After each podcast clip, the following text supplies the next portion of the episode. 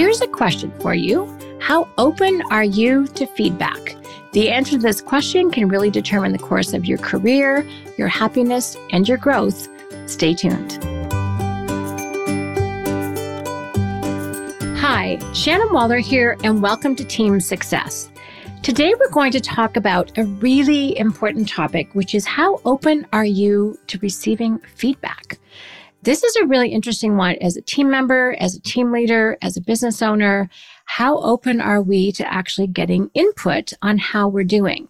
Now, I don't know about you, but I'm usually pretty happy to receive praise or something where someone says something great about me or something that I better yet, something I've done, impact I've had. Most people are not allergic to that. But what I've noticed with a number of different people in all walks of life, to be honest, is that some people are really open to feedback and they cultivate it and they ask for feedback. What did I do well? What can I do better next time? How can I support you differently, better? And other people are unwilling to have those conversations. And I think there's a real cost. So, just to be clear, when I'm talking about feedback, it's really that exchange when you do something, how well did it work for someone? How well did it not work for someone? And if you do get what is usually negative feedback, how do you respond? When someone says, hey, that didn't really work for me, or could you say that differently? Or I'm really upset by what you said and they have some emotional weight or heat on that. How do you respond? Are you able to actually go, hmm, you're really upset. What I said, you know, really, I'm going to use the word triggered, really triggered you. I need to tell me more about that. And are you open to that? Or are you like, nope, you're wrong. And it gets into a fight. Certainly when I was younger, pretty much how that went. I felt very defensive, very attacked, didn't understand how they didn't know where I was coming from. Maybe I felt badly because maybe I did have something not great about how I communicated with them or with what I did. So I immediately again got more defensive. I needed to protect myself, but it also boxed me in. So if you're ever feeling stuck, this is something to take a look at with yourself. Ask yourself, how open am I to feedback? What happened the last time someone tried to tell me that something I was doing didn't work or wasn't working? How do I respond to that? Because we can react emotionally, usually negatively, or we can respond creatively. And you probably have heard me say this before. Reactive and creative have the same letters, only rearranged, which I find is such a fun, cool thing about the English language. So if we can rearrange our response from a reactive one to a creative one, the benefits are pretty powerful. And if we don't have a creative way of responding, there are some major, major costs. And I've listed out a few because I think we can sort of just blow it off in the moment or tell ourselves it was okay. If we snapped at someone, we can justify that. But this builds up over time. And the effect is if we're not open, if we are not curious about how we could be better, there are some really major consequences. First of all, people stop telling you things. They'll try once, maybe twice, not a third time because if they do, they're just going to get snapped back at. And sometimes I've seen the reactions where it's actually quite volatile. You know, it's pretty much they got torched. And no one in their right mind willingly goes into that situation again. They kind of write you off as someone that they can have an equal exchange with. They don't see you as someone trustworthy with whom they can share their thoughts, their feelings, unless they're you know, making you look like a rock star. So you lose a lot of trust. You lose support as I said, people give up on you. And that means that you lose opportunities. No one's going to share their new fragile idea with you because if you don't like it, it's gone. You've torched it. They're not going to bring any concerns or considerations or things they're not 100% certain of to you. Brand new ideas are going to go to a more receptive audience or just stuff them. So you lose opportunities for connection, for relationship, for innovation, for greater connection for really being able to have a deep, meaningful connection with someone else. That just goes by the wayside if you are not open, if you are not being a little bit transparent and saying, okay, this is me. I know it works for me, but is it working for you? And being open to that feedback is so, so critical. Otherwise, people stop talking to you. They just stop telling you things because it's not worth it. And even if you do have good contributions to make, because they feel such a lack of relationship, they stop taking you seriously. You know, I think all of us step into this realm at different points in our life. When I have been much more what's the word? Antagonistic, defensive, not necessarily in a good space, and just have no capacity to take in what I would perceive as being negative feedback. It's been one of the most constrained, boxed in, unhappy, lack of progress parts of my life. Not fun. Now, I'm really fortunate that I have some very long term loving people around me who were say, Shannon, we love you, and this is not working. And they were just persistent and brave. they had courage. And I was able to make some course corrections. But it took a bit. Someone has to kind of get in my face. I'm that kind of a person before I am willing to, you know, take the feedback. Let me share one Let me share one example. This is from a long time ago. I was less than 20. I was probably 19. And I was away at a summer kind of event course. And I was working long hours, five days a week in this beautiful kind of resort type area near Poughkeepsie, New York. It was gorgeous, green mountains. But I worked in the office. And if you know me at all, you know that's not where I should have been doing administrative work. Anyway, what was happening is this woman that I was working for, whose job was to train me, I was like a summer intern. I was new. And she would try to tell me things. I'd be like, I know, I know, I know. I had that sort of cocky teenager thing going. And she'd be like, I know, I know. And then she sat me down one day and she goes, Shannon, I need to tell you something.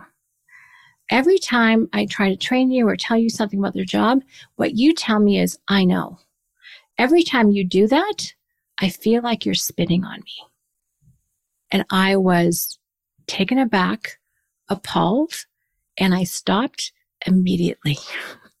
it was so powerful. I didn't really know I was being quite subnoxious, but I can completely see how I was. But that one moment where she cared enough to sit me down, she didn't write me off. She didn't just go, Oh, she's a pain in the butt. She'll be gone in two months. No, she sat me down and gave me one of the most important life lessons I've ever had. And she had the love and the care, and she did it in such, I would say, a compassionate way. She wasn't harsh with me. She was just so absolutely clear. And I got it in that moment. And I don't think I've said, I know. since. And that was many, many, many years ago. So that's what the effect of really great feedback can be. And I was willing to listen, but she did it in such a way that I couldn't ignore it. And she was so clear. She told me specifically wasn't working, what wasn't working. But in before that, I had not been open to input. She had to sit me down and make it super direct and super clear. Now, I don't know if anyone's done that with you or if you needed to have it done with them. Maybe you didn't, but that was one of my most powerful situations where, okay, I got the feedback and it was so well delivered and I was open to it that I took action immediately and completely stopped that very obnoxious behavior. So feedback can really make a difference to how we show up, how we can grow. And that's why it's so important. Now, is it easy to get feedback? No. It's not easy to get it from people you love. It's not easy to get it from people you don't, that don't know you as well. It can be really challenging. We have to really look out for our egos in this one. And we can get hijacked by our ego. Our ego can get all defensive. This is one of the reasons why I love our concept of unique ability so much. Because when you're really confident about the very, very, very few things at which you excel at and when you create enormous value and it gives you energy and it always lights you up, but again, it always makes a big contribution, it can be very easy to be humble about everything else. There's a ton of things at which I just should not do. I was not put on the planet to do a whole bunch of things. There are very few things that I was put on the planet to do. And so I'm pretty open about those other things. And I want to encourage you to, you know, to really kind of take that word as you should. Be very confident in the areas where you're super strong and making a contribution and be very humble about everything else. And don't try and be good at everything. That's just a fool's game. You're not going to satisfy everyone. If you're familiar with Patrick Lencioni's book, The Ideal Team Player, and I think team members include everybody, by the way, it's humble, hungry, and smart. I really like how it starts with humble. that means open. That means that you don't know everything and you know you don't know everything. You can actually be open to getting better. One of the other things you can do is cultivate a growth mindset. If you haven't read the book Mindset by Carol Dweck, please do. People who tend to be boxed in by their egos and get very defensive could even call it sometimes narcissistic if it goes too far. Those are the people tend to be with a fixed mindset where they have to be perfect and they can't handle any criticism. And if they don't think they can be perfect, they don't even start. You know, those are some of the characteristics of a fixed mindset. A growth mindset said, Oh, I didn't do it right this time. What can I learn? I have to tell you, working with people with a growth mindset, which I get to do every single day with both our clients and our amazing team, is magical. It is so fun. I'm always looking for how to get better. My team is always looking about how to get better. We have a phenomenal tooling strategic coach called the Experience Transformer. Did one today with my colleague. And that is so useful. It's like, okay, what's working? What's not? Knowing what we know now, what would we do differently next time? And then what's our new course of action? That's essentially the experience transformer. You can do it over time. You can do it over a relationship. You can do it over a project. My husband and I have done them on vacations that did not go as well as we wanted. And it's such a great reflective learning tool. And it means you have to be open to feedback. Obviously, not everything's wrong. So you have to track what is working and then to really analyze what didn't. Also, I would suggest don't take everything personally. You know, people have their preferences about how you show up, and they also have your preferences about how you don't. We have to know ourselves, and other people have to know themselves, and we have to kind of try and bridge those gaps.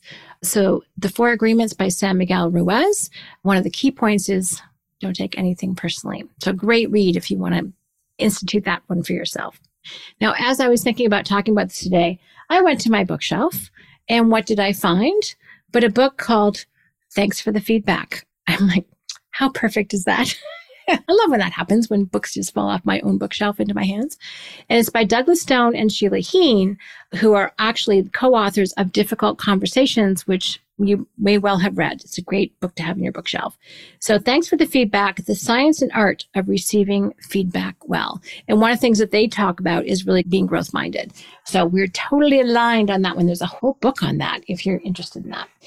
So, just to wrap up, my final point about this is to really know yourself. As strategic coach, we love using tools like the Kolbe profile. Go to kolbe.com. Clifton Strengths is fabulous. And we've also been using a newer profile to us called the Print profile. It's called the Why of You.